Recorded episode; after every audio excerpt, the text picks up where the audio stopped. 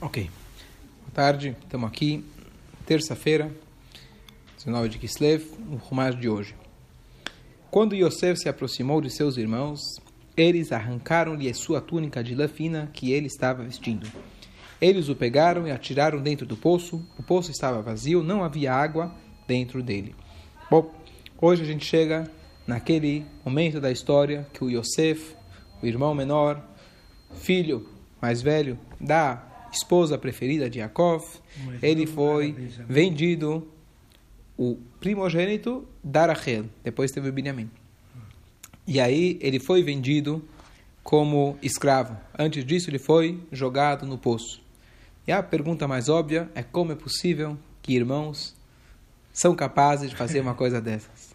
Essa é a pergunta que todo ano vai voltar. Cada ano, quem sabe, a gente estuda mais um pouquinho. É, como eu sempre digo, cada paraxá tem sua grande pergunta. É, e, obviamente, essa é a grande pergunta: como é possível que eles fizeram? Não vou me aprofundar nisso agora, só um pequeno pensamento de que eles pensavam que o Yosef, existe uma regra que aquele que vem te matar, você mata ele primeiro. Então, eles pensavam que Yosef estava querendo matar eles. O fato que ontem, é, nos dias anteriores, a Torá contou que Yosef falava mal dos irmãos para o pai, acusando eles de crimes graves, conforme os comentários dizem. Então eles enxergaram, já que esses crimes não eram crimes, eles enxergaram que Yosef estava querendo achar pretexto, estava querendo matar eles. Então eles então queriam matar ele primeiro. Essa é uma das explicações, mas com certeza tem muito mais o que dizer a respeito. Só queria fazer esse pequeno comentário.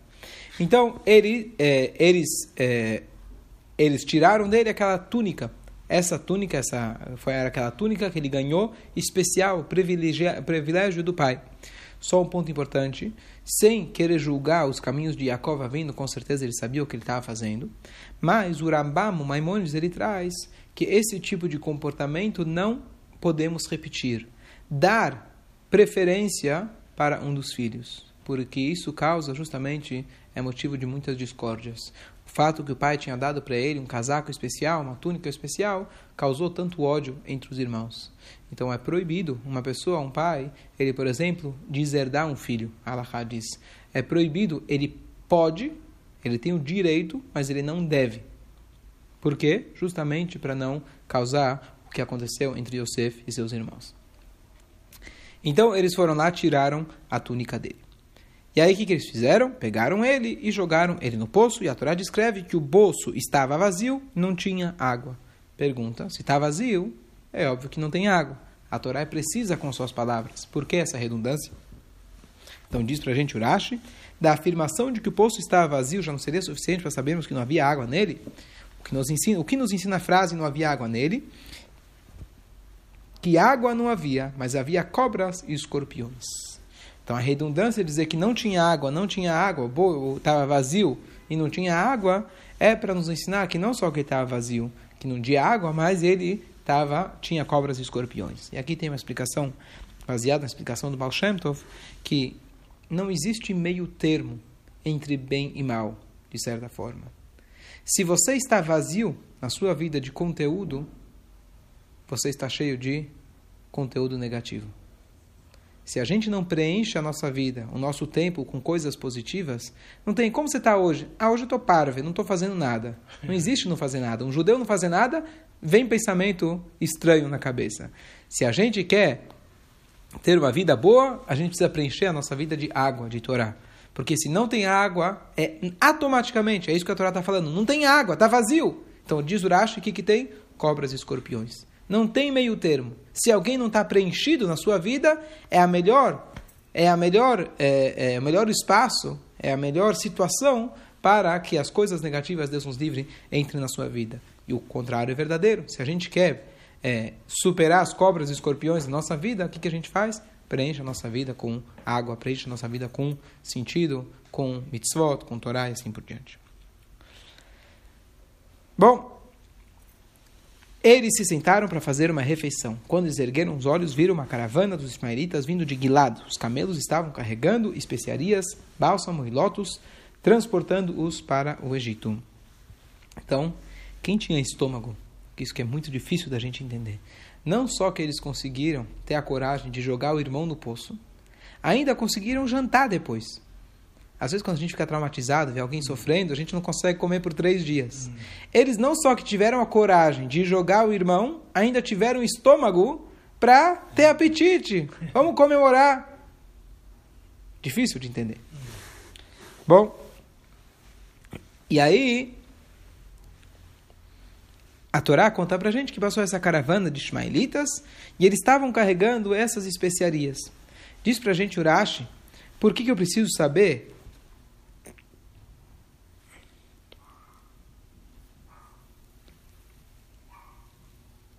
Urashi, peraí. Urashi fala para gente por que a Torá conta para gente, por que a Escritura especificou as suas cargas, para que conheçamos a recompensa dos justos. Pois era costume dos ismaelitas carregar nafta e resina, cujo cheiro é ruim. Mas para esse, Yosef prepararam-lhe espécies aromáticas para que ele não fosse incomodado pelo mau cheiro.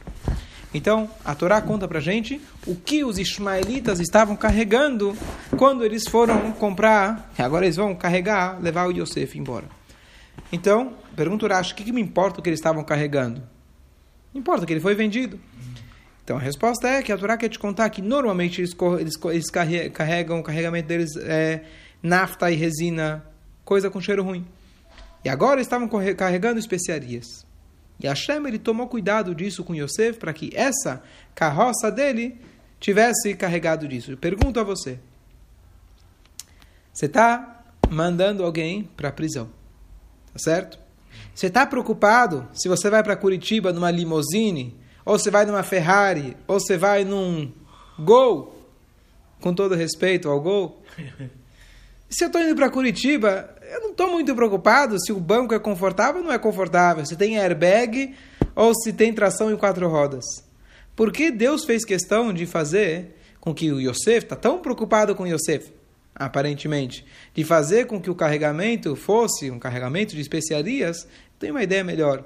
Em vez de mandar ele para Curitiba, que era para o Egito, manda ele para casa. Se você realmente está preocupado, o que, que significa isso que Hashem quis mostrar que ele estava preocupado com o tzadik? Então, eu já expliquei, comentei um shura alguns anos atrás, uma explicação muito bonita que eu ouvi, justamente de uma pessoa que estava passando por momentos difíceis na vida. Pessoa que sempre praticou muitas mitzvot, muita tzedakah, de muita fé, e estava passando por um momento difícil. E aí, eu comentei com a pessoa, falei como você, eu gostaria de aprender como você supera isso. E ele me contou essa passagem. Ele falou que tem um mestre racídico, que agora já me fugiu o nome, que ele comentava sobre essa passagem o seguinte: se Hashem quer te mandar para o Egito, ele tem um plano maior. Se agora você precisa passar por essa dificuldade, não vou questionar. Mas muitas vezes, nesses momentos, a gente pode, Deus nos livre, chegar a pensar que Deus nos abandonou. Então, para lembrar que isso faz parte do plano dele, ele dá para a gente alguns sinais. E os sinais são aqueles que ele mostra que, mesmo dentro desses momentos difíceis, ele está com a gente. Ele está sabendo exatamente o que está acontecendo e ele está lá, ao nosso lado, para nos ajudar. Então Yosef estava indo para o Egito.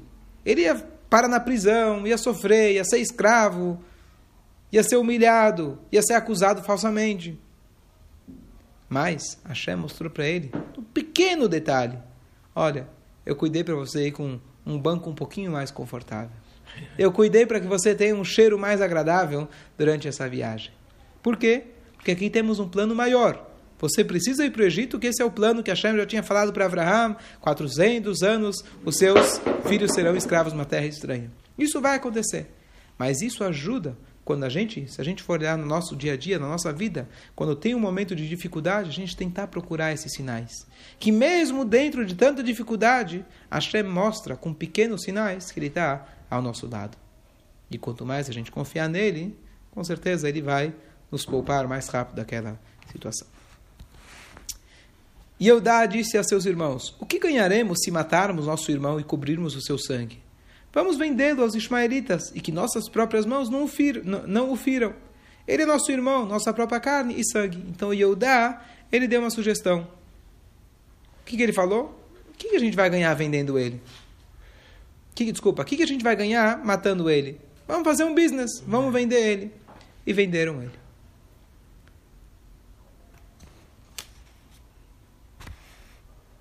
Na verdade, posteriormente, o Yehudá ele foi acusado pelos irmãos. Por quê? Porque ele, depois que eles comeram, com certeza deu um, deu um tempo para eles começarem a pensar naquilo que eles fizeram. Então Yehudá ele sugeriu para fazer um meio termo.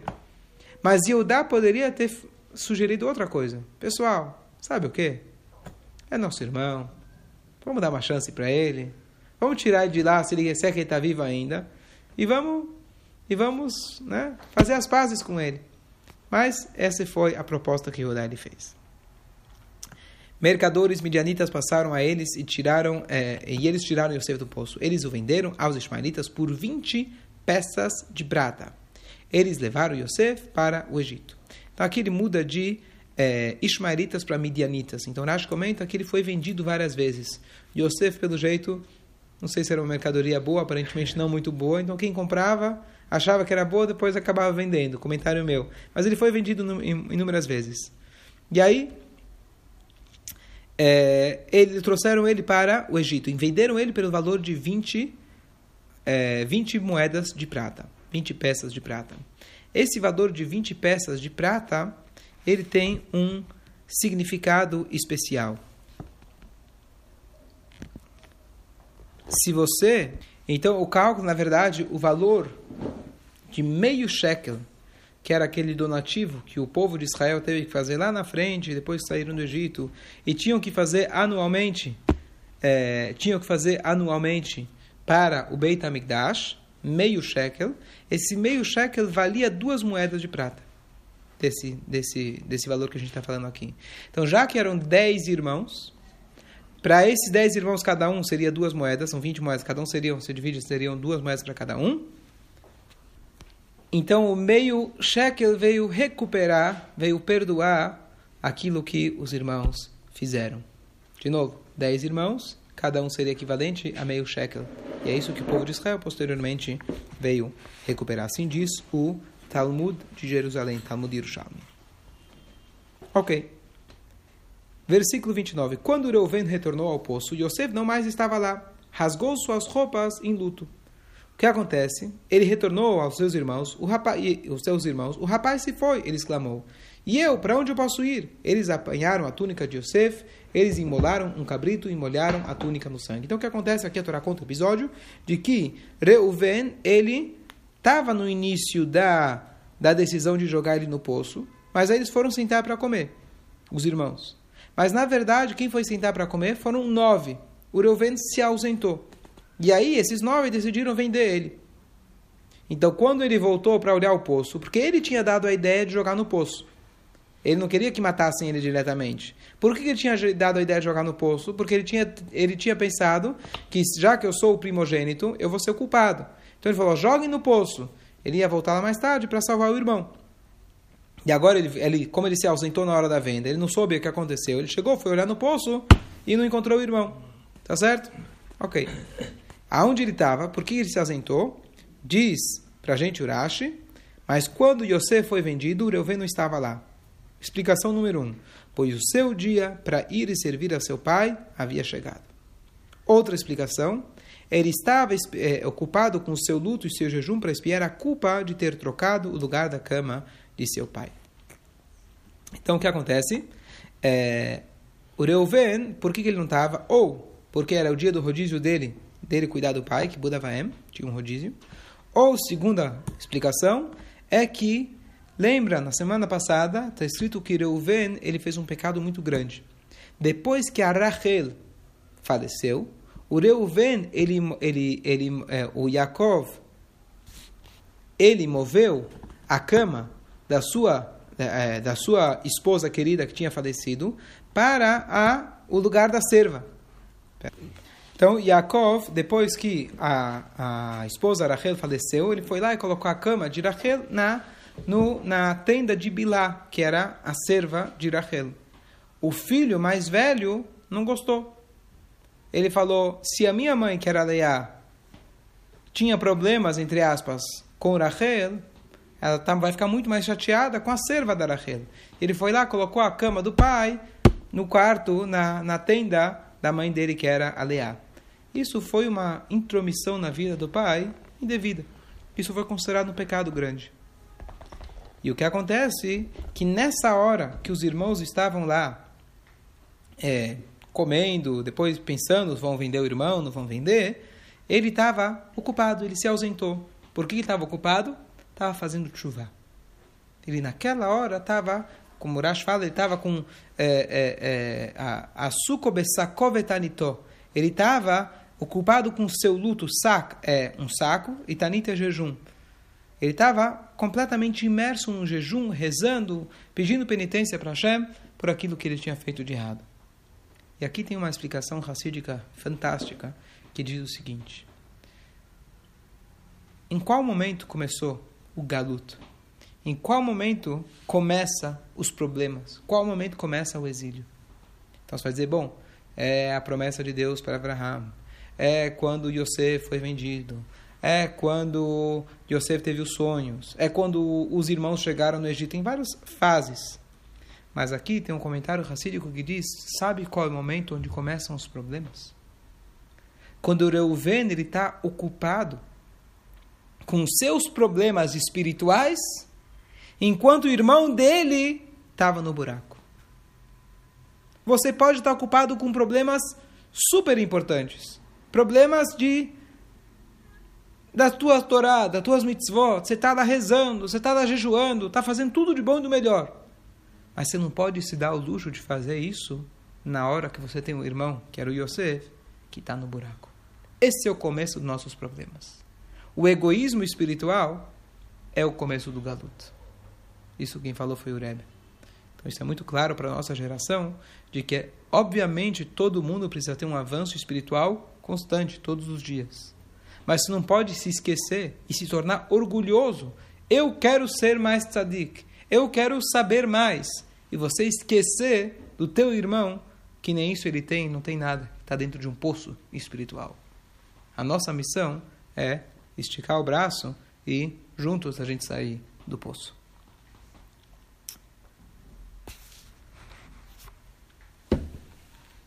Eles enviaram a túnica de lã e ela foi entregue a seu pai. Nós achamos isso, disseram. Tente identificá-la.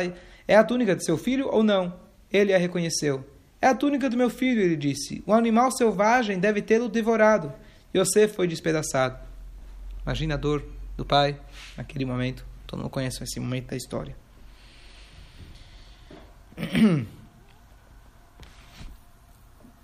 Ele rasgou suas roupas e pôs um saco na sua cintura. Ele manteve-se de luto por seu filho por muitos dias. Aqui de novo essa ideia do saco. Então, você colocar um saco na cintura é uma forma de luto. É, é óbvio, que nem eu falei no início, que essa história tem muita explicação por trás. Não é só uma historinha de contos de fada. Aqui estamos falando da história dos nossos antepassados, história dos nossos patriarcas. É, Yurashi faz aqui uma, uma pergunta o Yitzhak ainda estava vivo naquele momento. O pai do Yaakov. E ele sabia que o neto estava vivo. Por que ele não chegou e contou? Filhinho, não se preocupa, é tudo uma brincadeira. Só estão querendo te esconder. Por que ele sabia? Porque ele sabia. Quem foi enganado só foi o Yaakov. E a resposta é que os irmãos fizeram uma chamada um herem, eles fizeram, como Urash, Urash fala aqui, eles excomungaram e amaldiçoaram qualquer pessoa que contasse. E nessa maldição eles colocaram Deus como sócio. E eles, entre aspas, tem explicações mais profundas, Deus participou, permitiu que isso acontecesse e, e que ninguém revelasse isso para Yaakov. Hoje, para você omitir uma informação é muito difícil.